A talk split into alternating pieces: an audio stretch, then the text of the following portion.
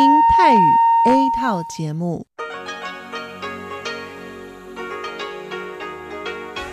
ที่นี่ สถานีวิทยุเรดิโอไต้หวันอินเตอร์เนชันแนล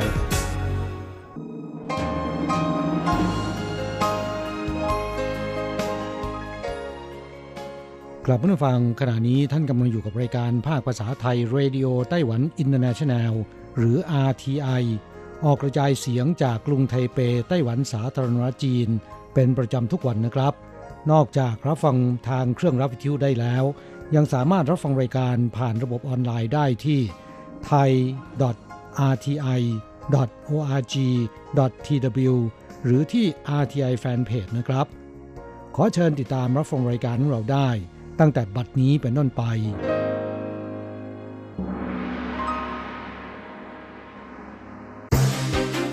ลำดับแรก ขอเชิญติดตามรับฟัง ข่าวประจำวัน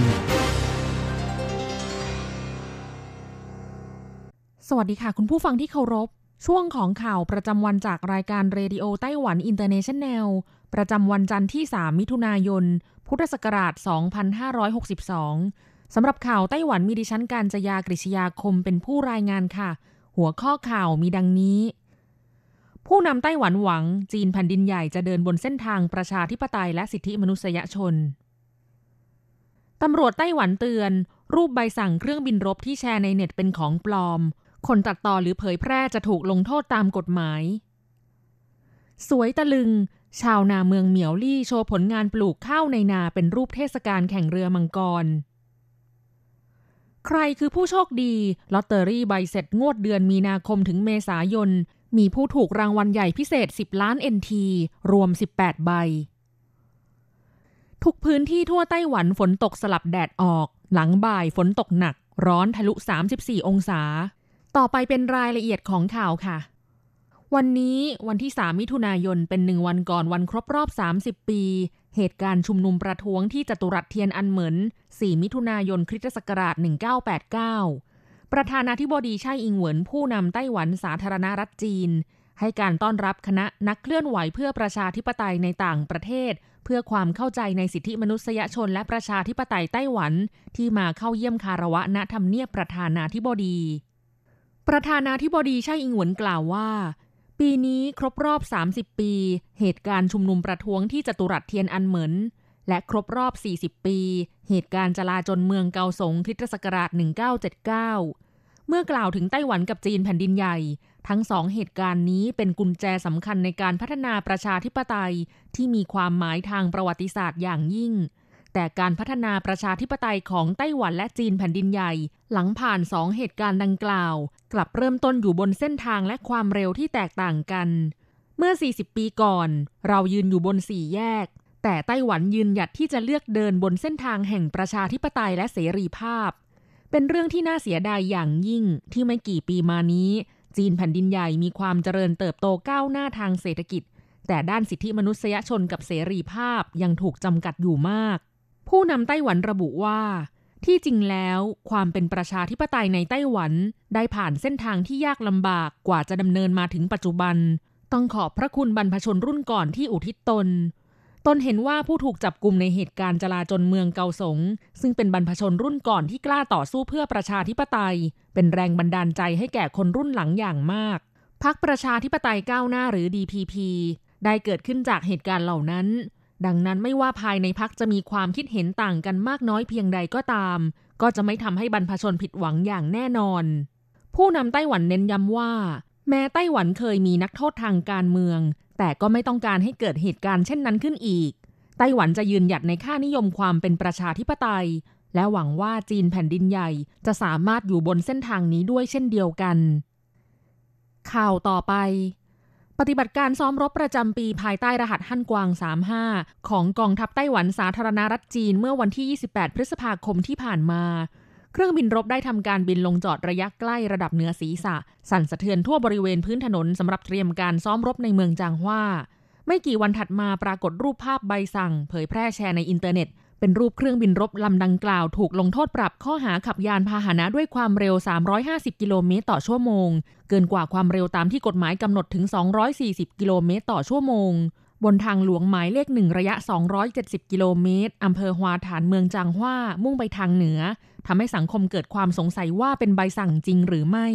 จางหงเจ๋เจ้าหน้าที่ตำรวจทางหลวงระบุว่า ทางตำรวจไม่ได้ดำเนินการติดตั้งกล้องตรวจจับความเร็วชนิดใด ๆ ในบริเวณนั้น คาดว่ารูปภาพใบสั่งเครื่องบินรบที่เผยแพร่ในอินเทอร์เน็ตมีประชาชนตัดต่อขึ้นมา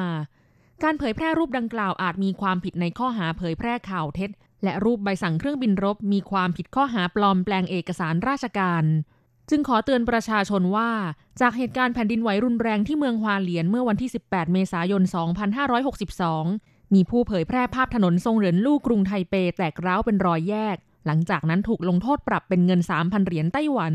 รูปภาพใบสั่งเครื่องบินรบที่ทำปลอมขึ้นมานี้ ไม่เพียงแต่มีความผิดทางอาญาฐานปลอมแปลงเอกสารราชการ ยังอาจมีความผิดต่อกฎหมายรักษาความสงบเรียบร้อยของสังคมด้วย ข่าวต่อไป เมื่อวันที่ 3 มิถุนายน กระทรวงการคลังไต้หวันสาธารณรัฐจีนเปิดเผยว่า รางวัลลอตเตอรี่ใบเสร็จกำกับภาษี งวดประจำเดือนมีนาคมถึงเมษายน 2562 มีใบเสร็จที่ถูกรางวัลใหญ่พิเศษ 10 ล้านเหรียญไต้หวันรวม 18 ใบ และใบเสร็จที่ถูกรางวัลพิเศษ 2 ล้านเหรียญไต้หวันรวม 19 ใบ จากการตรวจสอบพบว่า ใบเสร็จที่ถูกรางวัล 10 ล้านเหรียญหนึ่งในนั้นซื้อหนังสือพิมพ์มูลค่า 8 เหรียญ จากซูเปอร์มาร์เก็ต PX Mart และมีใบเสร็จ 4 ใบที่ถูกรางวัล 10 ล้าน ซื้อสินค้าในร้านสะดวกซื้อเซเว่นอีเลเว่นต่ำสุดจากการซื้อขนมปังมูลค่า 35 เหรียญ ทั้งนี้เลขรางวัล 10 ล้านเหรียญคือ 038 026 02 เลขรางวัล 2 ล้านเหรียญคือ 007 082 99 เลขรางวัล2แสนเหรียญได้แก่ 338 772 70 217 72506 617 86409 และเลขรางวัล 200 เหรียญได้แก่ 136 และ 022 สามารถนำใบเสร็จกำกับภาษีไปแลกเงินรางวัลได้ตั้งแต่วันที่ 6 มิถุนายน ถึงวันที่ 5 กันยายน 2562 นอกจากนี้ยังมีรางวัลลอตเตอรี่ใบเสร็จกำกับภาษี งวดประจำเดือนมกราคมถึงกุมภาพันธ์ 2562 ที่ถูกรางวัล 10 ล้านเหรียญมากถึง 20 ใบ มากที่สุดในประวัติการ ขณะนี้มีผู้โชคดีที่ไปรับเงินรางวัลแล้ว 15 คน เหลืออีก 5 คนที่ยังไม่ไปรับเงินรางวัล ส่วนใบเสร็จที่ถูกรางวัล 2 ล้านเหรียญมี 11 ใบ รับเงินรางวัลแล้ว 8 คน เหลืออีก 3 คนยังไม่ไปรับเงินรางวัล ซึ่งจะหมดเขตรับเงินรางวัลภายในวันที่ 5 กรกฎาคม 2562 ข่าวต่อไป กรมอุตุนิยมวิทยาไต้หวันรายงานพยากรณ์อากาศว่า วันจันทร์ที่ 3 มิถุนายน แนวปะทะอากาศยังคงลอยอยู่บริเวณทะเลภาคเหนือทำให้สภาพอากาศคล้ายกับเมื่อวานนี้ ทุกพื้นที่อากาศเปลี่ยนแปลงอย่างรวดเร็ว ฝนตกสลับแดดออก ช่วงหลังบ่ายอิทธิพลจากความร้อนทำให้เกิดฝนตกหนัก อุณหภูมิทุกพื้นที่ยังคงสูง โดยเฉพาะพื้นที่กรุงไทเปและนครนิวไทเป หุบเขาในเมืองฮวาเหลียนและไถตง บริเวณอำเภอต้าอู่เมืองไถตง รวมถึงพื้นที่ภูเขาในภาคใต้ อุณหภูมิสูงสุดสูงกว่า 34 องศาเซลเซียสขึ้นไป วันอังคารที่ 4 มิถุนายนไปจนถึงวันอาทิตย์หน้า แนวปะทะอากาศค่อยๆ ลอยตัวขึ้นทางเหนือ โครงสร้างค่อยๆ สลายตัวอ่อนกำลังลง ส่งผลกระทบต่อไต้หวันเล็กน้อย แต่วันอังคารยังคงมีความชื้นอยู่บ้างทำให้ทุกพื้นที่กลางวันมีฝนตกอย่างต่อเนื่อง และค่อยๆ เบาบางลงเมื่อเข้าสู่เวลากลางคืน ตั้งแต่วันพุธเป็นต้นไป สภาพอากาศได้รับอิทธิพลจากลมตะวันตกเฉียงใต้เป็นหลัก มีเพียงพื้นที่รับแนวลมในภาคใต้ที่มีฝนตกเป็นช่วงๆ ส่วนพื้นที่อื่น ๆ สภาพอากาศคงที่ มีเมฆมากไปจนถึงท้องฟ้าแจ่มใส ช่วงหลังบ่ายอาจมีฝนฟ้าขนองเป็นช่วงๆในบางพื้นที่ ด้านอุณหภูมิกลางคืนกำลังสบาย กลางวันร้อนอบอ้าว จบช่วงของการรายงานข่าวไต้หวัน รายงานโดยดิฉันการจยากริชยาคมค่ะ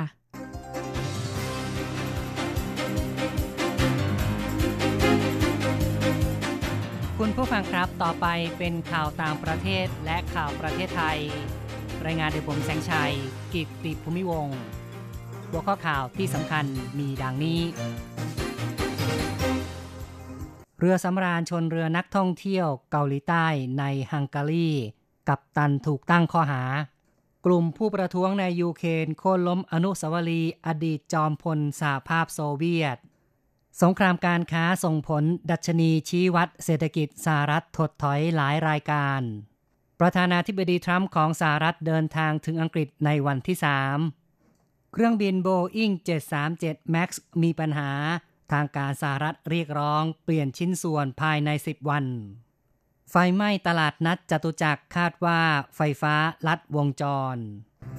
ต่อไปเป็นรายละเอียดของข่าวครับ โศกนาฏกรรมทางน้ำที่ฮังการีในเวลา 22 นาฬิกาของวันที่ 29 เรือสำราญชนกับเรือนักท่องเที่ยวเกาหลีใต้ขณะล่องแม่น้ำดานูบ กรุงบูดาเปสต์ ทางการฮังการีตั้งข้อหากับตันเรือสำราญ ในโทษฐานกระทำการอันตรายต่อการสัญจรทางน้ำและเป็นเหตุให้มีผู้เสียชีวิตศาลกรุงบูดาเปสต์ตั้งข้อหาต่อกับตันเรือสำราญชาวยูเครนวัย 64 ปี ผู้ควบคุมเรือสำราญไวกิ้งชีกิน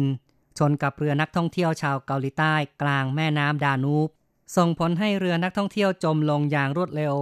มีนักท่องเที่ยวเกาหลีใต้เสียชีวิตอย่างน้อย 7 คน และผู้สูญหายอีก 21 คน ทางการฮังการียังทำการค้นตัวผู้สูญหายทั้ง 21 คนต่อไป แม้ความหวังเลือนลาง นอกจากนี้มีการประสานขอความช่วยเหลือจากเซอร์เบีย โรมาเนีย และโครเอเชียด้วย โดยการกู้ภัยของนักประดาน้ำเป็นไปด้วยความยากลำบาก เนื่องจากน้ำไหลเชี่ยว และระดับน้ำสูงขึ้นมากข่าวต่อไปครับ ที่ยูเครนกลุ่มผู้ประท้วงในเมืองคาร์คิฟ ได้โค่นล้มอนุสาวรีย์เกออร์กีจูคอฟ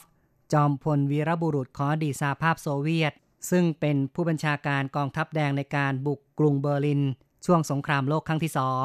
กลุ่มผู้ประท้วงต้องการต่อต้านนายกเทศมนตรีเมืองคาร์คิฟ และเมืองโอเดซา ซึ่งเคยเป็นสมาชิกพรรคที่ฝักใฝ่รัสเซียข่าวต่อไปครับ ตลาดเงินและตลาดทุนในสหรัฐกำลังติดตามรายงานของธนาคารกลางสหรัฐอย่างใกล้ชิด เกี่ยวกับตัวชี้วัดเศรษฐกิจ ที่ผ่านมานั้นรายงานดัชนีเศรษฐกิจหลายรายการ อยู่ในภาวะที่ไม่ดี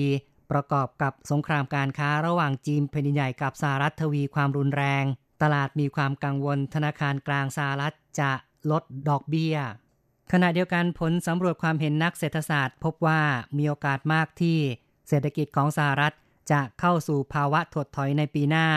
เมื่อเทียบกับการสำรวจเมื่อ 3 เดือนก่อน สาเหตุเนื่องจากนโยบายของประธานาธิบดีโดนัลด์ทรัมป์สหรัฐ ที่ทำสงครามการค้า กับคู่ค้าใหญ่หลายประเทศ โดยคาดว่าปิตภัณฑ์มวลรวมในประเทศหรือว่า GDP ของสหรัฐ จะลดจาก 2.9%เมื่อปีก่อน ลดเหลือ 2.6 และ 2.1%ในปีนี้และปีหน้า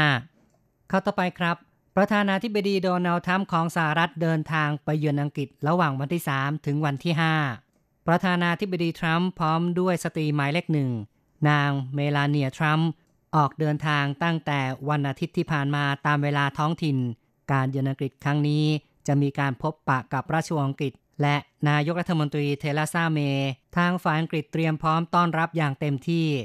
รวมทั้งการวางกำลังรักษาความปลอดภัย ในบริเวณบ้านพักทูตสหรัฐในกรุงลอนดอน และสถานที่ต่างๆ อย่างเข้มงวด ประธานาธิบดีของสหรัฐมีกำหนดการเข้าร่วมพิธีรำลึกวันดีเดย์ซึ่งเป็นวันที่ทหารฝ่ายพันธมิตร ยกพลขึ้นบกที่ชายหาดนอร์มังดีของฝรั่งเศส ในสงครามโลกครั้งที่สองและมีกำหนดการเยือนประเทศไอร์แลนด์ เป็นครั้งแรกในฐานะประธานาธิบดีของสหรัฐ เข้าต่อไปครับ รัฐบาลกลางของสหรัฐแถลงว่าเครื่องบินโบอิง737 มีปัญหากว่า 300 ลำ เรียกร้องให้ทำการเปลี่ยนอะไหล่ภายใน 10 วัน ที่ผ่านมานั้นโบอิงซึ่งเป็นผู้ผลิตเครื่องบินรายใหญ่ของสหรัฐ เคยแถลงว่า เครื่องบินระยะกลางรุ่น 737 บางส่วน รวมถึง 737 MAX 8อาจมีปัญหา ชายปีกหน้าบกพร่อง โดยได้รับแจ้งจากผู้รับเหมาว่าชิ้นส่วนรุ่นหนึ่งที่เกี่ยวข้องกับการทำงานของชายปีกหน้ามีความบกพร่องโบอิงจึงได้แจ้งหมายเลขรุ่นที่บกพร่อง ไปยังสายการบินต่างๆ หากพบว่าตรงกับที่มีอยู่ ขอให้ทำการเปลี่ยนชิ้นส่วนก่อนนำเครื่องขึ้นบิน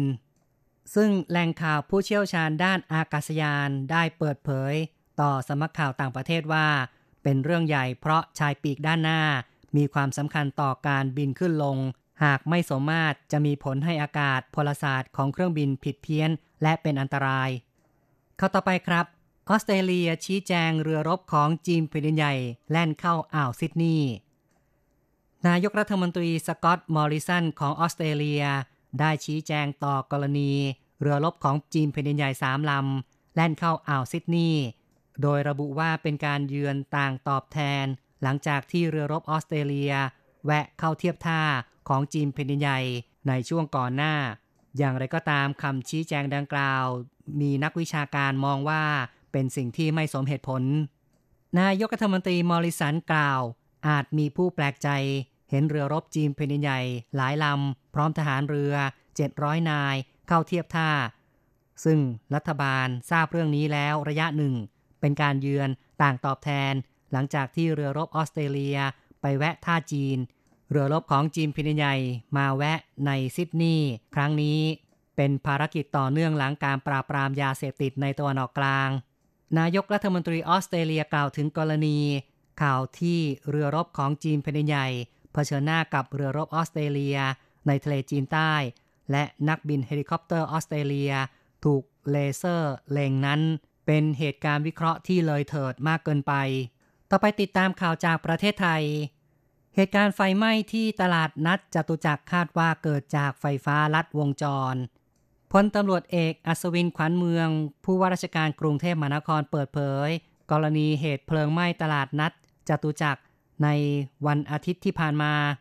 น่าจะเกิดจากไฟฟ้าลัดวงจร เพราะผู้ค้าทำการต่อพ่วงมิเตอร์ไฟฟ้า จนสายไฟโหลด เกิดการล้อมละลาย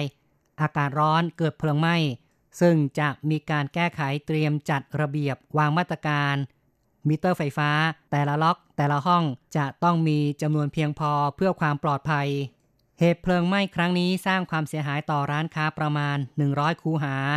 รวมพื้นที่ 240 ตารางเมตร ซึ่งมีการเตรียมนำเต็นท์ชั่วคราว สร้างให้แก่ผู้ค้าทำการค้าขายต่อไป ในระหว่างที่เข้าทำการซ่อมแซมและปรับปรุง โดยจะดำเนินการให้รวดเร็วที่สุด ข้อต่อไปครับ จิตอาสาได้ร่วมกันทำความสะอาดคลองแสนแสบ เพื่อถวายพระราชกุศลแด่สมเด็จพระราชินี เนื่องในวันเฉลิมพระชนมพรรษา สมเด็จพระนางเจ้าสุทธิดา พัชรสุธา พิมลลักษณ์ พระบรมราชินี วันที่ 3 มิถุนายน มีหน่วยพระราชทาน กอรมน กรุงเทพมหานคร ประชาชนจิตอาสา หน่วยงานที่เกี่ยวข้องรวม 2,370 คน ร่วมพิธีณลานคนเมืองศาลาว่าการกรุงเทพมหานคร จากนั้นแยกย้ายไปร่วมกันทำกิจกรรม เราทำความดีด้วยหัวใจสำหรับกิจกรรมเป็นการร่วมกันพัฒนาทำความสะอาดคลองแสนแสบ จากคลองพดุงกรุงเกษม ถึงสุดเขตกรุงเทพมหานคร รวมระยะทาง 45,450 เมตร หรือประมาณ 45 กิโลเมตร แบ่งเป็นการดำเนินการ 16 โซน ข้อต่อไปครับ กลุ่ม SME ของไทยด้านการเกษตรเตรียมบุกตลาดจีน กระทรวงพาณิชย์ของไทยเตรียมพากลุ่ม SME ด้านการเกษตร ที่คว้ารางวัลแผนธุรกิจ ไปแลกเปลี่ยนประสบการณ์กับนักธุรกิจจีน ระหว่าง 5-7 มิถุนายน โดยกรมเจรจาการค้า ร่องประเทศกระทรวงพาณิชย์เปิดเผย ได้ร่วมมือกับสถาบันการจัดการปัญญาพิวัตรดำเนินโครงการประกวดแผนธุรกิจ DTN Business Plan Award ของปี 2019 เตรียมความพร้อม ผู้ประกอบการ SME ของไทย ใช้ประโยชน์จาก FTA ยกระดับความสามารถในการแข่งขันด้านสินค้าเกษตร และเกษตรแปรรูปของไทย ขยายเข้าสู่ตลาดจีน เตรียมนำกลุ่มผู้ประกอบการธุรกิจโดดเด่น 5 ทีม ไปเยี่ยมชมงานแสดงสินค้า และเครื่องดื่มร่องประเทศในจีน ระหว่าง 5-7 มิถุนายน ที่มหานครเซี่ยงไฮ้ ต่อไปเป็นรายงานอัตราแลกเงินอ้างอิงตอนบ่ายของวันที่ 3 มิถุนายน โอนเงิน 10,000 บาทใช้ 1,210 เหรียญไต้หวัน แลกซื้อเงินสด 10,000 บาทใช้ 1,560 เหรียญไต้หวัน และโอนเงิน 1 เหรียญสหรัฐใช้ 31.55 เหรียญไต้หวัน ข่าวจากอาทีในวันนี้จบลงแล้วครับ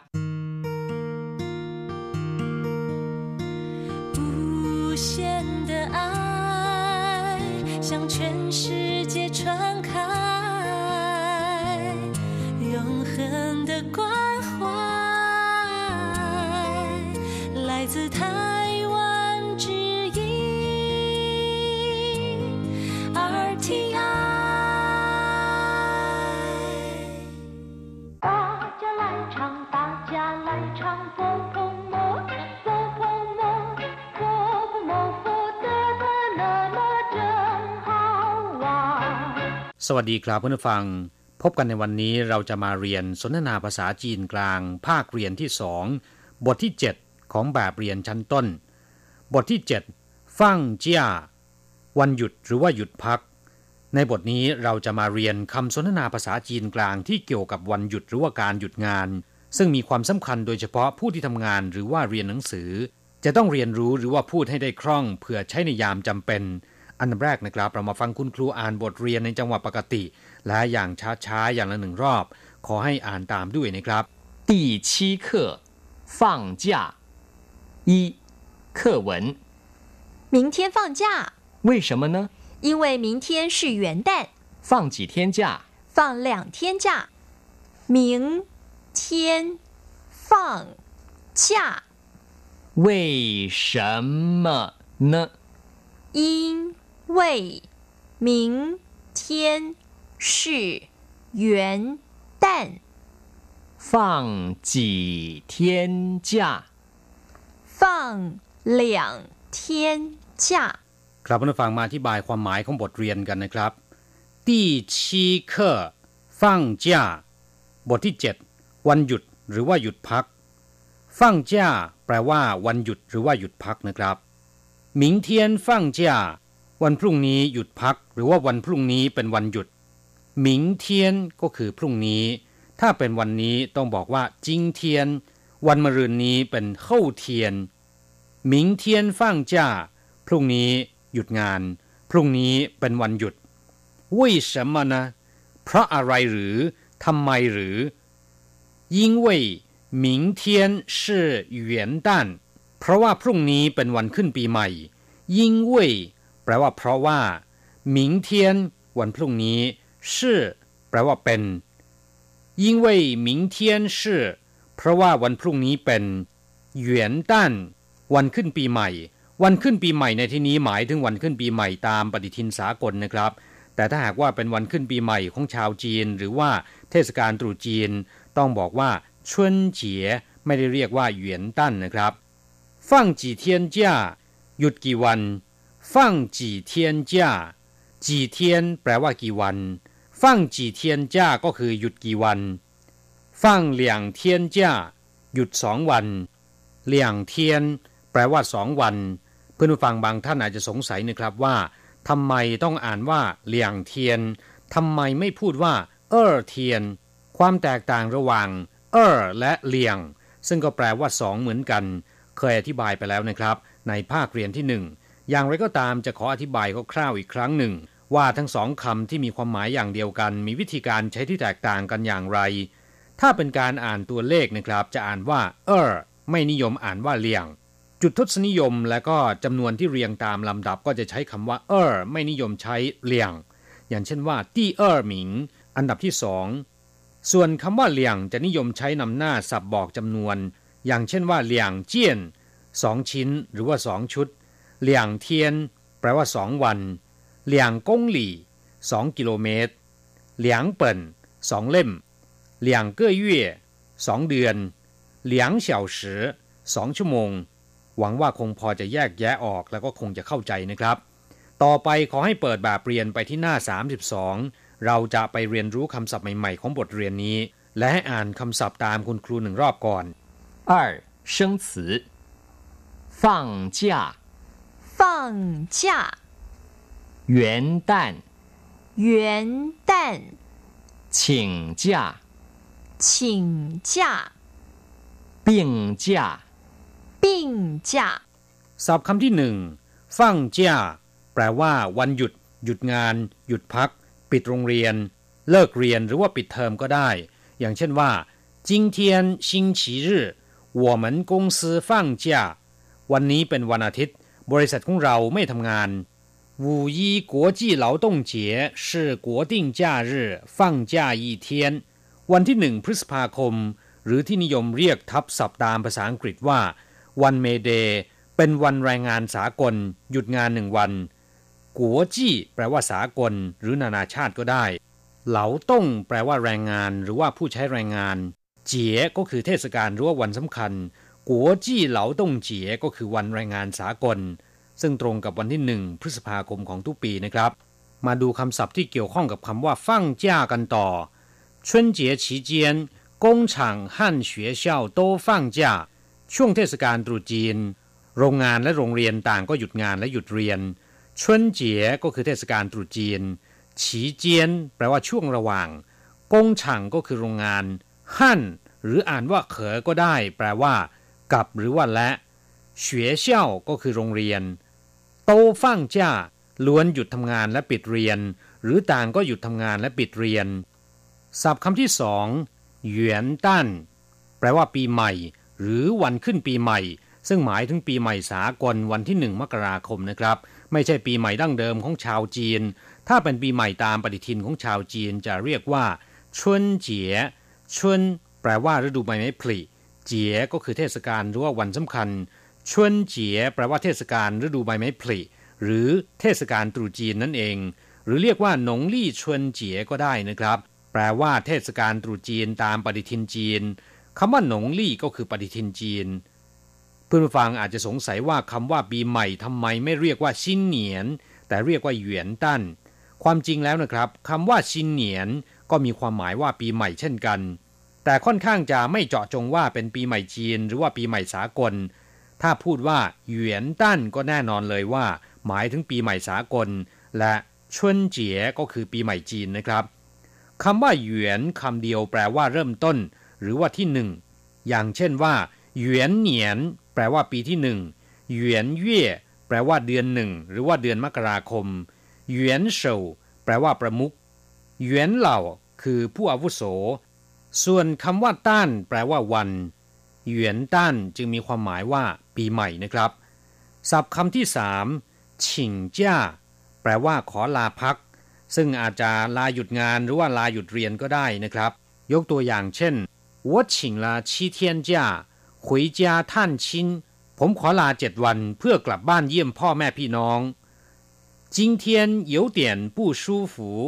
我想请病假去看病 วันนี้มีอาการไม่ค่อยสบาย ผมอยากจะขอลาป่วยเพื่อไปหาหมอ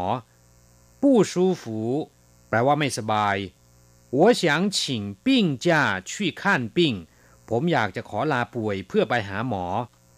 ศัพท์คำสุดท้ายของบทนี้ ปิ้งจ้า แปลว่าลาป่วย ซึ่งหมายถึงอาการป่วยที่ไม่ได้เกิดจากการทำงาน เรียกว่าปิ้งจ้า หรือว่าป่วยทั่วๆไปนะครับสำหรับลากิจในภาษาจีนเรียกว่าชื่อจ้า คำว่าชื่อที่แปลว่า เรื่อง แปลว่า ธุระปะปังชื่อจ้าแปลว่าลากิจนะครับ อย่างเช่นว่า他有重要的事情要办必须请事假เขามีธุระจำเป็นต้องไปจัดการ จะต้องขอลากิจ นอกจากลาป่วยลากิจแล้ว การลาก็ยังมีอีกหลายประเภทด้วยกันนะครับ อย่างเช่นว่ากงจ้าหมายถึงการลางานปกติเพื่อไปทำงานหลวง ซึ่งอาจจะเป็นของโรงงานเองหรือว่างานสาธารณะอื่นๆนะครับ เรียกว่ากงจ้าโดยทั่วไปการลาในลักษณะแบบนี้ จะเป็นไปตามคำสั่งของโรงงานของบริษัทหรือว่าของทางการ เพราะฉะนั้นจะมีค่าจ้างตามปกติ เรียกว่ากงจ้าส่วนการลาป่วยที่เกิดจากการทำงานเรียกว่ากงชังจ้าซึ่งจะมีค่าจ้างตามปกติเช่นกัน อย่างเช่นว่า工作时受伤可以请工伤假 ได้รับบาดเจ็บในขณะที่ทำงานสามารถลาป่วยจากงานได้กลับมาฟังในบทนี้หวังว่าท่านจะสามารถนำไปใช้เป็นประโยชน์ได้นะครับ เราจะกลับมาพบกันใหม่ ในบทเรียนถัดไป สวัสดีครับ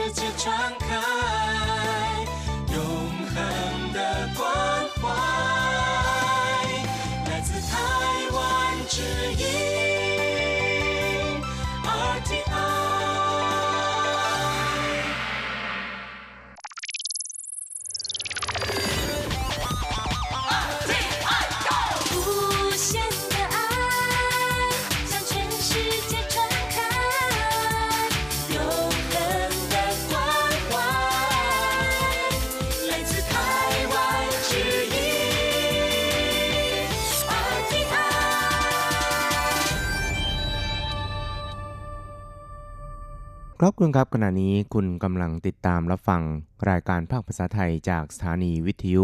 RTI ซึ่งส่งกระจายเสียงจากกรุงไทเป ประเทศสาธารณรัฐจีนอยู่นะครับและต่อไปนั้นก็ขอเชิญคุณผู้ฟังติดตามรับฟังรายการกระแสประชาธิปไตย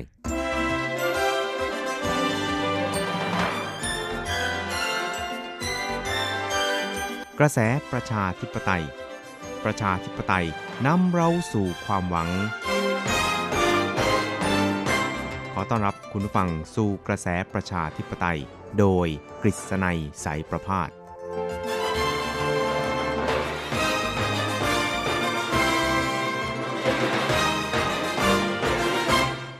สวัสดีครับคุณผู้ฟังที่รักและเคารพทุกท่านครับ ผมกฤษณัยสารพาดก็กลับมาพบกับคุณผู้ฟังอีกครั้งหนึ่งครับ ในช่วงเวลาของกระแสประชาธิปไตยนะครับ ซึ่งก็พบกันเป็นประจำทุกสัปดาห์ ในค่ำวันจันทร์แล้วก็เช้าวันอังคาร 2 ครั้งด้วยกันนะครับ ทางคลื่นการส่งกระจายเสียงของ RTI ของเราครับ ครับสำหรับในช่วงของกระแสประชาธิปไตยในวันนี้นะครับ เราก็จะนำเอาเรื่องราวที่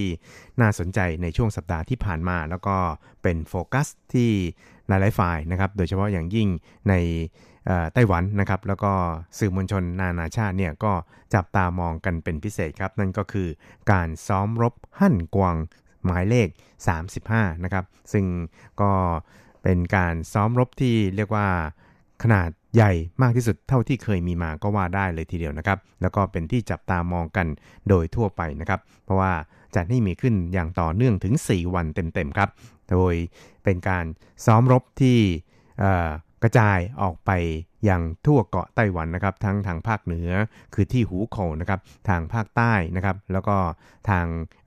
เกาะจินเหมินนะครับ แล้วก็ยังมีทางภาคตะวันออก ซึ่ง การซ้อมรบดังกล่าวเนี่ยก็เพื่อเป็นการเตรียมพร้อมกับการรับมือนะครับ การจู่โจมจากฝ่ายตรงข้ามนะครับ ซึ่งก็เรียกได้ว่าเป็นการซ้อมรบที่ถูกจับตามองกันเป็นพิเศษเลยทีเดียวครับครับ โดยการซ้อมรบหั่นกวางรหัส 35เนี่ยนะครับก็เรียกได้ว่าเป็นการซ้อมรบประจำปี 2562 นะครับก็ เป็นการซ้อมรบที่จัดให้มีขึ้นในช่วงระหว่างวันที่ 27 ถึง 30 พฤษภาคมที่ผ่านมานะครับ ซึ่งวันแรกนั้นก็เรียกว่าสร้างความฮือฮาให้กับ ผู้คนพอสมควรเลยทีเดียวนะครับ เพราะว่าเป็นการนำเอาเครื่องบินลบ F16V เนี่ยบินขึ้นจากฐานทัพอากาศเมืองฮวาเหลียน ขณะเดียวกันนะครับเครื่องบินลบมิลา 2000 ก็บินขึ้นจากฐานทัพอากาศที่เมืองซินจู เพื่อร่วมการฝึกซ้อมของฝูงบินลบครับนอกจากนี้เนี่ยก็ยังมีการซ้อมบินขึ้นลงบนทางด่วนสายที่ 1 ช่วงตำบลหยวนหลิน เมืองจางฮวา ในวันที่ 28 พฤษภาคมด้วยครับ ซึ่งประชาชนที่ชื่นชอบนะครับ ก็เฝ้าชมการซ้อมบินของเครื่องบินลบเหล่านี้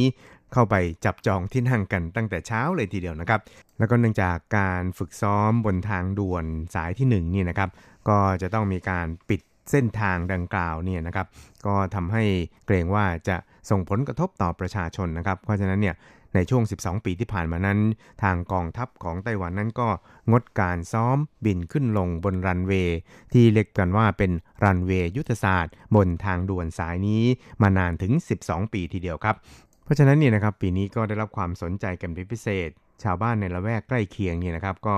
ได้เปิดดาดฟ้าให้ผู้คนเนี่ยเข้ามาจับจองแล้วก็ให้เช่านะครับ เพราะจะชมการซ้อมบินได้ชัดเจนมากยิ่งขึ้น ราคาค่าเช่าเนี่ยก็ไม่แพงมากครับ ตั้งแต่ 600 ถึง 1,000 NT ครับ ซึ่งในวันดังกล่าวนะครับ ก็ปรากฏว่าอากาศก็เป็นใจครับทำให้สามารถฝึกซ้อมได้ตามที่ได้วางแผนการเอาไว้ทำให้ผู้คนที่ไปรอกะชมการซ้อมบินขึ้นบนรันเวย์ของเครื่องบินลบต่างๆนี่นะครับ ก็เรียกได้ว่าได้ชมกันอย่างเต็มตาเลยทีเดียวครับ โดยเครื่องบินลบ F16 เครื่องบินลบ IDF มิราจ 2,000 นะครับ ก็ซ้อมบินขึ้นลงบนทางด่วนรันเวย์ดังกล่าวครับ ก็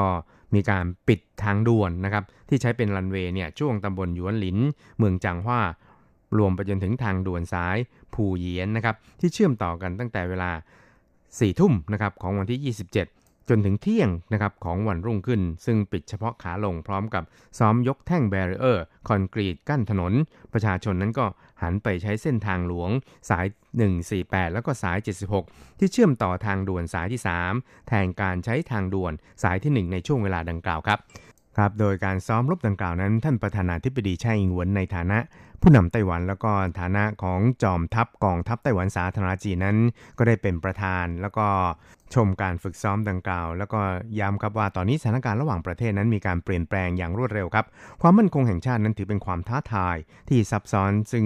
ต้องเผชิญนะครับ และต้องมีเป้าหมายสูงสุดของการป้องกันประเทศก็คือ การปกป้องไว้ซึ่งอำนาจอธิปไตย และเสรีภาพในระบอบประชาธิปไตย อันเป็นคุณค่าของสังคม ดังนั้นเนี่ยนะครับ การซ้อมรบในวันนี้เนี่ยก็แสดงเห็นแล้วว่ากองทัพของไต้หวันนั้น มีศักยภาพพอเพียงที่จะสามารถบรรลุเป้าหมายนี้ได้อย่างแน่นอนเลยทีเดียวนะครับครับและที่น่าจับตามองอีกอย่างหนึ่งนะครับก็คือการฝึกซ้อมยิงกระสุนจริงนะครับทางภาคใต้ก็คือที่ผิงตงนะครับ ก็ปรากฏว่าเเป็นฉากการฝึกซ้อมการยิงเนี่ยที่เรียกว่าตื่นตาตื่นใจนะครับ เพราะว่าใช้กระสุนจริงเนี่ยนะครับถึง 14,000 นัดนะครับ โดยเป็นกระสุนในชนิดต่างๆนะครับ ไม่ว่าจะเป็นกระสุนปืนใหญ่หรือว่ากระสุนขีปนาวุธต่างๆเนี่ยนะครับ ก็ปรากฏว่าบริเวณที่ฝึกซ้อมเนี่ยก็เต็มไปด้วยหมอกควันปืนนะครับ ซึ่งก็มีการระดม นายทหารแล้วก็ทหารจากทั้ง 3 เหล่าทัพเนี่ยนะครับถึง 3,000 นาย ซึ่งการฝึกซ้อมยิงกระสุนจริงทั้ง 14,000 นัดเนี่ยนะครับก็แบ่งออกเป็นถึง 20 ระลอกนะครับเพื่อต่อต้านการยกพลขึ้นบก ซึ่งที่ผินตงเนี่ยก็เป็นาทางภาคใต้สุดของเกาะไต้หวันนะครับ การฝึกซ้อมดังกล่าวนั้นก็ถือได้ว่า เป็นการฝึกซ้อมที่สมจริงสมจังเป็นอย่างยิ่งเลยทีเดียวนะครับ นอกจากนี้เนี่ยก็ยังได้ระดมเครื่องบินรบทั้ง F16 แล้วก็ IDF นะครับตลอดไปจนถึง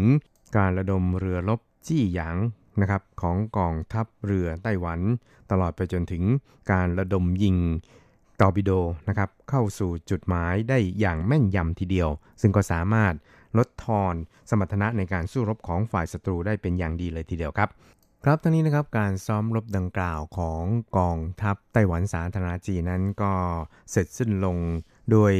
ความสำเร็จอย่างดีนะครับ สามารถที่จะเสริมสมรรถนะแล้วก็ทำให้กองทัพต่างๆ นั้นมีการประสานงานกันได้ อย่างมีประสิทธิภาพดีขึ้นอย่างแน่นอนทีเดียวครับ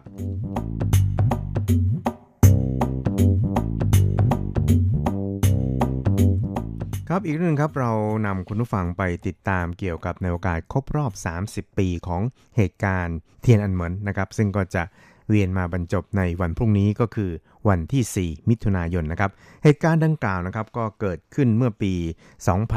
2532 นะครับหรือปี 1989 ซึ่งก็เรียกได้ว่าเป็นเหตุการณ์ที่บรรดานักศึกษาและก็ประชาชนในปักกิ่งนะครับในเมืองจีนเนี่ยก็เรียกร้องให้มีประชาธิปไตยนะครับ โดยมีสาเหตุมาจากการที่นายหูเย่าปังนะครับ เลขาธิการของพรรคคอมมิวนิสต์จีนเนี่ยเสียชีวิตนะครับ แล้วก็เป็นการเรียกร้องให้ดำเนินการปฏิรูปทางเศรษฐกิจประกอบกับในช่วงนั้นนี่นะครับเมืองจีนนั้นก็เต็มไปด้วยภาวะเงินเฟ้อ การทุจริตทางการเมืองนะครับการเห็นแก่พวกพ้องทางเศรษฐกิจ โดยเฉพาะอย่างยิ่งเกี่ยวกับบุตรชายของนายเจ้าจือหยาง และก็นายเติ้งเสี่ยวผิงด้วยครับครับความต้องการความก้าวหน้าในอาชีพ แล้วก็ความไม่สงบทางสังคมในยุโรปตะวันออกครับทางนี้เนี่ย การประท้วงดังกล่าวนี่นะครับ ก็มีจุดมุ่งหมายเพื่อที่จะให้เกิดความเท่าเทียมกันทางสังคม แล้วก็พรรคคอมมิวนิสต์นะครับปราศจากการทุจริตเสรีภาพของสื่อมวลชน เสรีภาพในการพูด สังคมนิยม แล้วก็ประชาธิปไตยครับแล้วก็การประท้วงดังกล่าวนี่นะครับ ก็เป็นการประท้วงแบบอดอาหาร แล้วก็ปักหลักชุมนุมนะครับ เนี่ยโดยเฉพาะอย่างยิ่งการชุมนุมกันที่บริเวณจัตุรัสเทียนอันเหมือนระหว่างวันที่ 15 เมษายน ถึง 4 มิถุนายน ปี 1989 ซึ่งก็คือวันที่เกิดเหตุการณ์นองเลือด ณจัตุรัสเทียนอันเหมินเพราะว่ากองทัพของ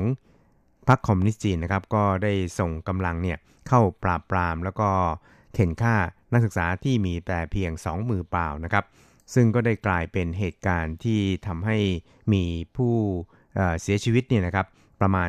2,500 คน แล้วก็บาดเจ็บอีกถึง 7,000 ถึง 10,000 คนนะครับ แล้วก็จำนวนตัวเลขของผู้ที่เข้าร่วมชุมนุมเนี่ยครับสื่อมวลชนต่างๆเนี่ยก็รายงานที่ต่างกันนะครับ บางกระแสเนี่ยก็บอกว่ามีผู้เข้าร่วมการชุมนุมเนี่ยหลักแสนขึ้นไปทีเดียวครับ ครับอย่างไรก็ตามเนี่ยนะครับการประท้วงดังกล่าวนั้นก็จบลงโดยที่ชัยชนะนั้นอยู่ในมือของพรรคคอมมิวนิสต์จีนก็คือ ไม่ประสบความสำเร็จแต่อย่างใดครับ โดยที่บรรดาผู้นำนักศึกษาหลายคนทีเดียวครับ ก็ต้องเนรเทศตัวเองออกจากปักกิ่งนะครับ โดยการหลบหนีผ่านช่องทางต่างๆ โดยเฉพาะอย่างยิ่งได้รับความช่วยเหลือจากประเทศตะวันตกนะครับ ให้ไปลี้ภัยในประเทศตะวันตกหลายคนเลยทีเดียวนะครับ ไม่ว่าจะเป็นนายอูเอ๋อไคซี ซึ่งตอนนี้เนี่ย ก็ได้มาตั้งรกรากในไต้หวันนะครับ นอกจากนี้ก็ยังมีนายหวังตันนะครับ นางฉายหลิง ซึ่งก็เรียกได้ว่าต้องอพยพตัวเองเนี่ยไปอยู่ในประเทศตะวันตก แต่ว่าก็ยังคงได้แสดงความคิดเห็นเกี่ยวกับการปฏิรูปประชาธิปไตยในเมืองจีนเนี่ยอย่างไม่ขาดสายครับ แต่อย่างไรก็ตามเนี่ยจนถึงขณะนี้นั้น ในเมืองจีนนั้นก็ยังคงอยู่ในสภาพที่ปกครองโดยพรรคการเมืองเพียงพรรคเดียวนะครับ นั่นก็คือ พรรคคอมมิวนิสต์จีนนั่นเองครับสำหรับในไต้หวันเองนะครับก็มีการจัดงานลำลึกเหตุการณ์จัตุรัสเทียนอันเหมินเนี่ยเป็นประจำทุกปีครับ ซึ่งในปีนี้เนี่ยนะครับก็ได้จัดให้มีนิทรรศการแล้วก็การแสดงหน้าตะลีลาเพื่อที่จะสะท้อนให้เห็นถึงเหตุการณ์ที่เกิดขึ้นณจัตุรัสเทียนอันเหมินครับโดยทางคณะกรรมการกิจการจีนเป็นใหญ่ของไต้หวันสาธารณจีนนะครับ คือคุณเฉินหมิงฉีรองประธานเนี่ยนะครับ ก็ได้ตอบคำถามของผู้สื่อข่าวเกี่ยวกับกรณีนี้นะครับว่า ในช่วง 30 ปีที่ผ่านมาเนี่ยนะครับทางการจีนเป็นใหญ่ก็พยายามที่จะหลบเลี่ยง แล้วก็กลบเกลื่อนความเป็นจริงของเหตุการณ์เทียนอันเหมือนดังกล่าวนะครับ รวมทั้งมีการกดดันบรรดา ญาติมิตร แล้วก็ครอบครัวของผู้ที่เสียชีวิตจากเหตุการณ์ดังกล่าว ทั้งนี้เนี่ยก็เพื่อที่จะไม่ให้ผู้คนเนี่ยนะครับ จำเหตุการณ์นั้นได้หรือว่าให้ลืมเรื่องนั้นไปซะนะครับ และในช่วงที่ผ่านมานั้นทางการจีนคอมมิวนิสต์เนี่ยก็ได้พยายามจำกัดสิทธิเสรีภาพในการแสดงความคิดเห็นในเมืองจีนอย่างเต็มที่ครับ และต่อภายนอกเนี่ยก็พยายามที่จะขยายกองกำลังทหารกำลังอาวุธของตนอย่างเต็มที่ ซึ่งก็ทำให้กลายเป็นภัยคุกคาม ต่อความมั่นคงปลอดภัยในภูมิภาคด้วยครับ ซึ่งคุณเฉินนี่นะครับก็ยังได้เรียกร้องให้ทางการจีนคอมมิวนิสต์นั้น ควรที่จะต้องอาศัยเสรีภาพประชาธิปไตยนี่นะครับมาทำรงรักษาไว้ซึ่งความมั่นคง แล้วก็ความมีเสรีภาพในสังคม ซึ่งคิดว่าน่าจะเป็นวิธีการที่ดีที่สุดเลยทีเดียวนะครับ โดยเฉพาะอย่างยิ่งเขาได้ยกตัวอย่างเกี่ยวกับ เหตุการณ์ในเยอรมนนีนะครับที่กำแพงเบอร์ลินเนี่ยได้พังถล่มลงมาในช่วงปลายปี 1989 ซึ่งเหตุการณ์นั้นเนี่ยมันก็ทำให้กระแสประชาธิปไตยในยุโรปเนี่ยนะครับก็แผ่ขยายไปทั่วยุโรปนะครับก็ทำให้เยอรมนีตะวันออกกับตะวันตกนั้นรวมเป็นปึกแผ่นนะครับแล้วก็ ในเวลาต่อมาจนถึงปัจจุบันนี้เนี่ยคลื่นประชาธิปไตยนั้นก็ได้แผ่ปกคลุมไปทั่วทั้งยุโรปแล้วนะครับ แล้วก็ได้ขยายไปยังสหภาพโซเวียตนะครับ ซึ่งก็ส่งผลให้พรรคคอมมิวนิสต์ของสหภาพโซเวียตนั้นต้องยอมให้มีการปฏิรูปประชาธิปไตย แล้วก็จัดให้มีการเลือกตั้งตลอดไปจนถึงยอมให้บรรดา รัฐต่างๆ ที่เคยถูกรวบรวมเข้ามาเป็นส่วนหนึ่งของสหภาพโซเวียตเดิมนั้น แยกตัวออกไปเป็นประเทศต่างๆ ครับ เพราะฉะนั้นเนี่ยการใช้ประชาธิปไตยนะครับให้ประชาชนมีสิทธิเสรีภาพนั้น น่าจะเป็นหนทางที่นำไปสู่ความมีเสรีภาพในสังคมนั่นเองครับ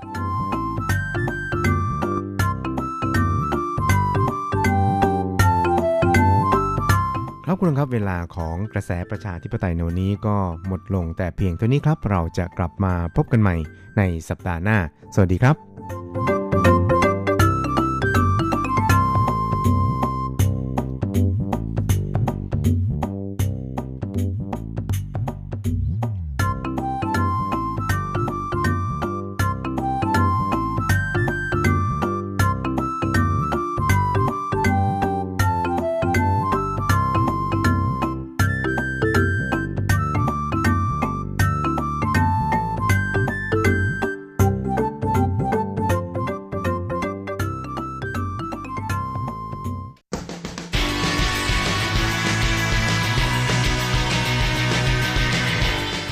องปัจจุบัน โลกปัจจุบัน เปลี่ยนแปลงตลอดเวลา ทุกอย่างไม่หยุดอยู่กับที่ ย้อนอดีต ย้อนดูเรื่องราว วัฒนธรรม ความคิด ความเป็นอยู่ของผู้คนในอดีต มองปัจจุบัน ย้อนอดีตดำเนินรายการโดย แสงชัย กิตติภูมิวงศ์รจรัสยนต์สุวรรณ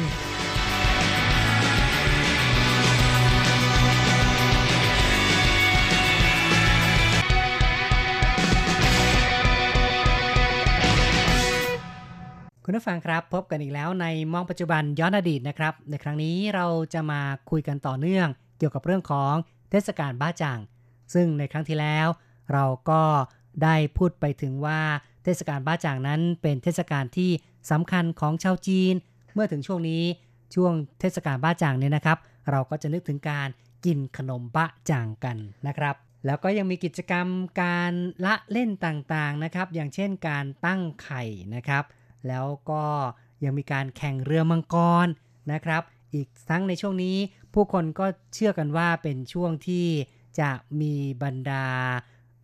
สัตว์ต่างๆนะครับแมลงต่างๆที่จะนำพาโรคมาสู่ผู้คนได้ ก็เลยต้องหาหญ้านะครับ หรือว่าหาเเสียงเปานะครับทำถุงหอมนะครับ เพื่อมาขับไล่บรรดาแมลงต่างๆนะครับ ค่ะ ก็โดยการใช้หญ้าไอ้หรือว่าหญ้าชังผูนะคะ เอามาแขวนไว้ที่หน้าบ้านค่ะ แล้วก็การแขวนเสียงเปาก็มักจะนิยมในเด็กๆนะคะ ก็คือแขวนถุงหอมค่ะ ที่ใส่เครื่องยาที่มีกลิ่นหอม รวมทั้งถ้าเป็นผู้ใหญ่นะคะ ก็นิยมดื่มเหล้าเพื่อเออเขาบอกว่าขจัดโรคระบาดทั้งหลายค่ะ ใช่ครับ และครั้งที่แล้วเราก็ยังพูดถึงเรื่องของเทพจงขุยนะครับ เพราะว่า ผู้คนก็เชื่อว่า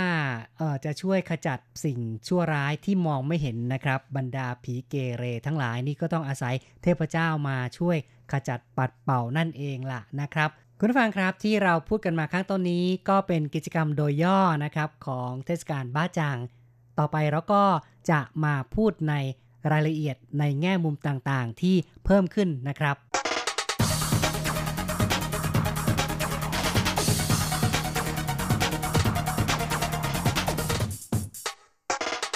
เทศกาลตวนอู่เรียกอีกชื่อหนึ่งว่าเทศกาลบ้าจัง ซึ่งมีความเชื่อต่างๆ ที่เกี่ยวข้องน่าสนใจครับ เทศกาลตวนอู่ตรงกับวันที่ 5 เดือน 5 ตามปฏิทินจีน ซึ่งในไต้หวันนั้น ก็จะเรียกกันว่า อู่รื่อเจี๋ย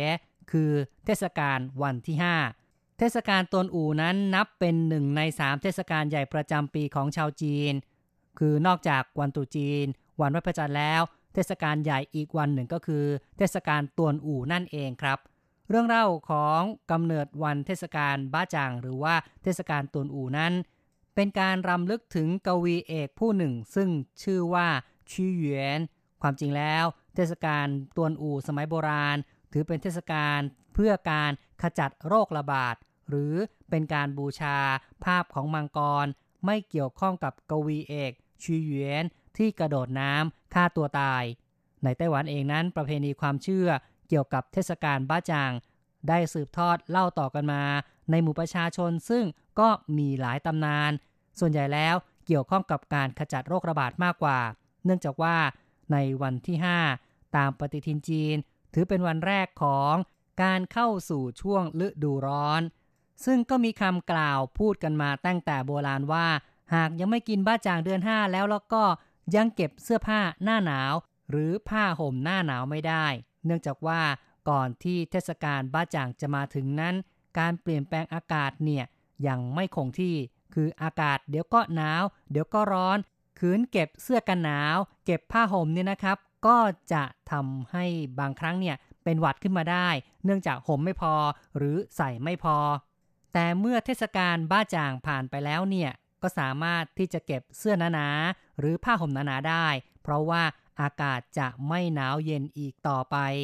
และเมื่อย่างเข้าสู่หน้าร้อนแล้วเนี่ยมแมลงต่างๆ ยุงก็จะชุกชุมมากขึ้น การระบาดของโรคต่างๆ จึงเพิ่มขึ้นด้วย ดังนั้นในหมู่ประชาชนชาวไต้หวันเองนั้น จะมีประเพณีเกี่ยวกับเทศกาลบ้าจ่างได้แก่ การปักต้นหญ้าไอ้นะครับ แล้วก็ต้นชังผูไว้ที่หน้าบ้าน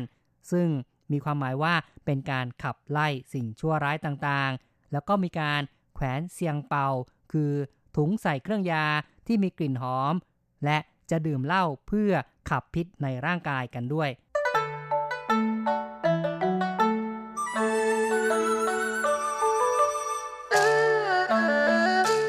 ประเพณีที่รองลงมาในเทศกาลบ้าจังคือ การแข่งเรือมังกร เนื่องจากมังกรในสายตาของชาวจีน เป็นสัญลักษณ์ของแหล่งกำเนิดฝน มีการกล่าวว่า มังกรมาจากเมฆ เสือมาจากลม ในยุคสังคมเกษตร น้ำฝนเป็นปัจจัยสำคัญในการให้การผลิตทางการเกษตร ดังนั้นมีประเพณีบวงสวงเจ้าแห่งมังกร และการแข่งเรือมังกร ถือเป็นการขอให้เทพฟ้า ประทานฝน ภาษาจีนเรียกว่า ฟงเถียวหวี่ซุ่น วัตถุประสงค์คือให้มีผลผลิตทางการเกษตรที่สมบูรณ์ และไม่เกี่ยวข้องกับการหาศพของกวีเอกชีเหวียนที่ฆ่าตัวตายในวันนั้น การแข่งเรือมังกรในไต้หวัน มีประเพณีบวงสวงแม่น้ำซึ่งการบวงสวงนี้เป็นการบวงสวงผีที่อยู่ในน้ำหรือที่คนไต้หวันเรียกว่าเห่าชงตี้ เป็นการอธิษฐานไม่ให้เกิดอุทกภัยจากแม่น้ำ และถือว่าไม่เกี่ยวข้องกับกวีเอกชีเหวียนอีกด้วย ประเพณีบ้าจั่งของชาวไต้หวันมีความคล้ายกับชาวจีนที่อยู่ทางตอนใต้ของจีนแผ่นดินใหญ่ นั่นก็คือการห่อขนมบ้าจั่งเดิมทีในสมัยโบราณ ขนมบ้าจั่งห่อจากข้าวโพด ต่อมาก็มีหลายประเภท ส่วนใหญ่แล้วก็ใช้ข้าวเหนียวห่อไส้ ในไต้หวันมีประเพณีว่าถ้าบ้านไหนมีงานศพ จะไม่มีการห่อขนมบ้าจัง จะมีเพื่อนหรือว่าญาติห่อให้รับประทาน ถือเป็นการแสดงความห่วงใยช่วยเหลือซึ่งกันและกัน และในวันที่ตรงกับเทศกาลบ้าจัง ในไต้หวันเกือบทุกบ้านจะมีการแขวนต้นชังผูหญ้าไอ้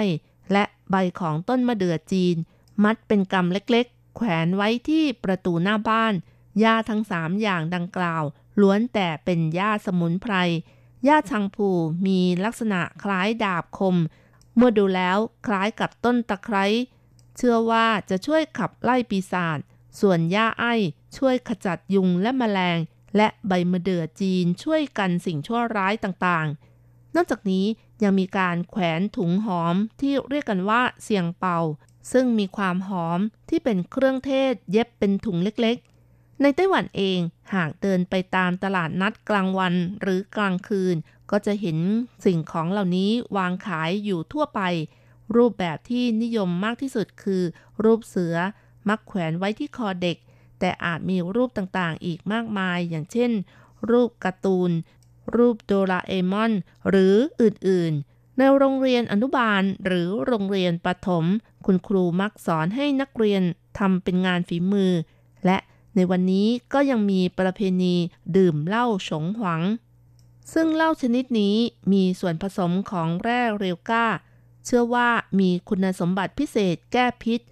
ประกอบกับมีเรื่องเล่าในสมัยโบราณที่มีชื่อเสียงนั่นก็คือ เรื่องนางพญางูขาว ซึ่งปัจจุบันกลายเป็นละครที่มีชื่อเสียงของชาวจีน เนื่องจากนางพญางูขาว ปลอมตัวเป็นผู้หญิงที่ชื่อไปสู้เจิน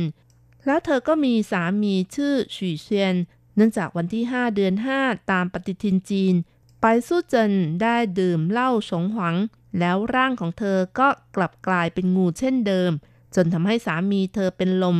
แล้วนางพญางูขาวก็ไปเอายาเซียนจากวัดจินซันให้สามีกิน สามีของเธอฟื้นขึ้นมา ด้วยเรื่องเล่านี้เองก็ยิ่งทำให้มีความเชื่อในหมู่ประชาชน เชื่อเรื่องของการดื่มเหล้าฉงหวัง ในเทศกาลตวนอู่กันมาก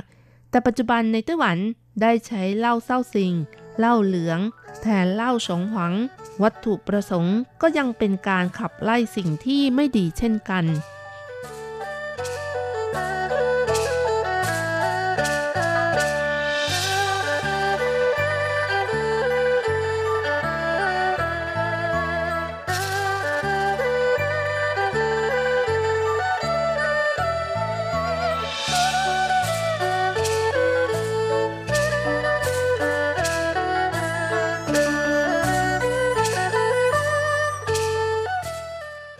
ในไต้หวันนั้นยังมีประเพณีอีกอย่างหนึ่งเกี่ยวข้องกับเทศกาลบ้าจาง นั่นก็คือว่า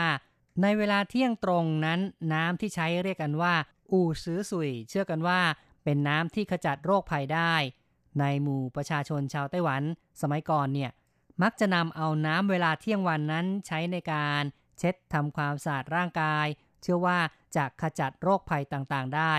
มีเรื่องเล่าว่า ในเวลาเที่ยงตรงนั้น หากตั้งไข่ จะไม่ล้มด้วยนะครับ อย่างไรก็ตามนะครับ มีผู้คัดค้านว่าไม่จำเป็นต้องตั้งในเวลาเที่ยงวันของวันนี้ ในปกติหรือว่าในวันอื่นเนี่ยหากใช้ความตั้งใจจริง ก็สามารถที่จะตั้งไข่ให้ไม่ล้มได้เหมือนกัน แต่ไม่ว่าอย่างไรก็ตาม ถึงเวลาเที่ยงของวันเทศกาลบ้าจางนั้น ผู้คนก็นิยมที่จะมาตั้งไข่กันด้วย ถือเป็นกิจกรรมอย่างหนึ่งที่กระทำกันอย่างแพร่หลาย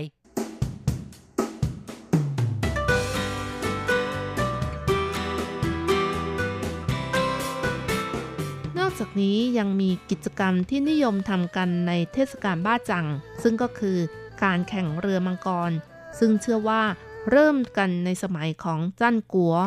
ในไต้หวันเองก็มีการแข่งเรือมังกรกันหลายแห่งที่จัดงานใหญ่ก็ได้แก่ที่แม่น้ำตงซัน เขตอีหลัน ซึ่งอยู่ทางภาคตะวันออกเฉียงเหนือของไต้หวัน ทางภาคใต้จัดที่วินเหอเขตไทหนัน และฟูลู่เขตลู่กัง ส่วนในกรุงไทเปก็จัดขึ้นที่แม่น้ำตั้นซุย นครนิวไทเปจัดขึ้นที่ปี้ถัน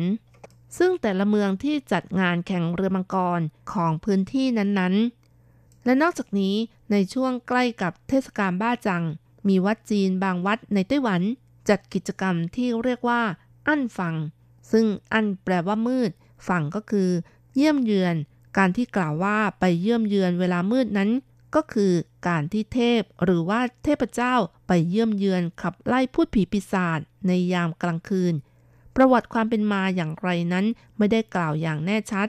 แต่ประชาชนส่วนใหญ่ ถือว่าอย่างน้อยที่สุด เป็นการทำให้เกิดความสบายใจ เป็นการขอพรทำให้เกิดความสงบสุขมากกว่า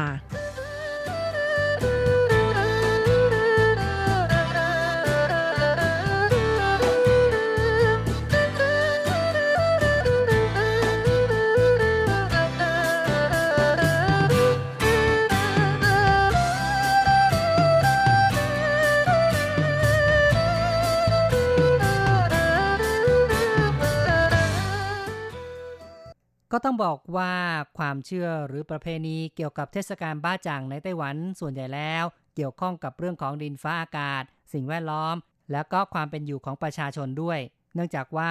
ในช่วงเทศกาลบ้าจ่างนั้น เป็นช่วงเข้าสู่หน้าร้อน โรคระบาดมีมากขึ้น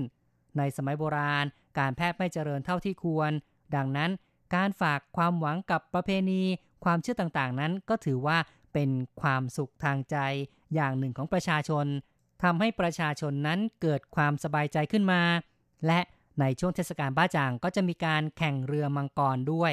ซึ่งความจริงเนี่ยการแข่งเรือมังกรคงไม่เกี่ยวข้องอะไรกับกวีเอกชีเหวียนที่กระโดดน้ำฆ่าตัวตายในเทศกาลบ้าจาง แต่เป็นประเพณีที่ได้ดัดแปลงขึ้นมาในภายหลัง ไม่ว่าความเชื่อในอดีตจะเป็นเช่นไรก็ตาม แต่ว่าเมื่อผ่านการเวลาไปแล้ว ทำให้มีการถือปฏิบัติทางด้านประเพณีที่มีวิวัฒนาการสืบเนื่องมา มีการปรับปรุงไปตามยุคตามสมัย การแข่งเรือมังกรกลายเป็นงานรื่นเริงของแต่ละท้องถิ่น การรับประทานขนมบ้าจาง ก็ค่อยๆ กลายเป็นเรื่องของการค้าที่มีความหลากหลาย ทั้งชนิดและรสชาติของบ้าจาง ตลอดจนมีการใช้เทคโนโลยีที่ทันสมัยในการผลิตบ้าจางมากขึ้น เอาละครับคุณผู้ฟังเราก็ได้พูดคุยกันมาพอสมควรในเรื่องของเทศกาลบ้าจัง ซึ่งปีนี้ก็ตรงกับวันที่ 7 มิถุนายนนะครับ ก็หวังว่าคุณผู้ฟังคงจะฉลองเทศกาลบ้าจังกันด้วยความสุขด้วยความสำราญนะครับ แล้วก็อย่าลืมกลับมาพบกับมองปัจจุบันย้อนอดีตในครั้งต่อไป ในวันนี้แสงชัยกับรจรัตน์อำลาไปก่อนนะครับ สวัสดีครับ สวัสดีค่ะ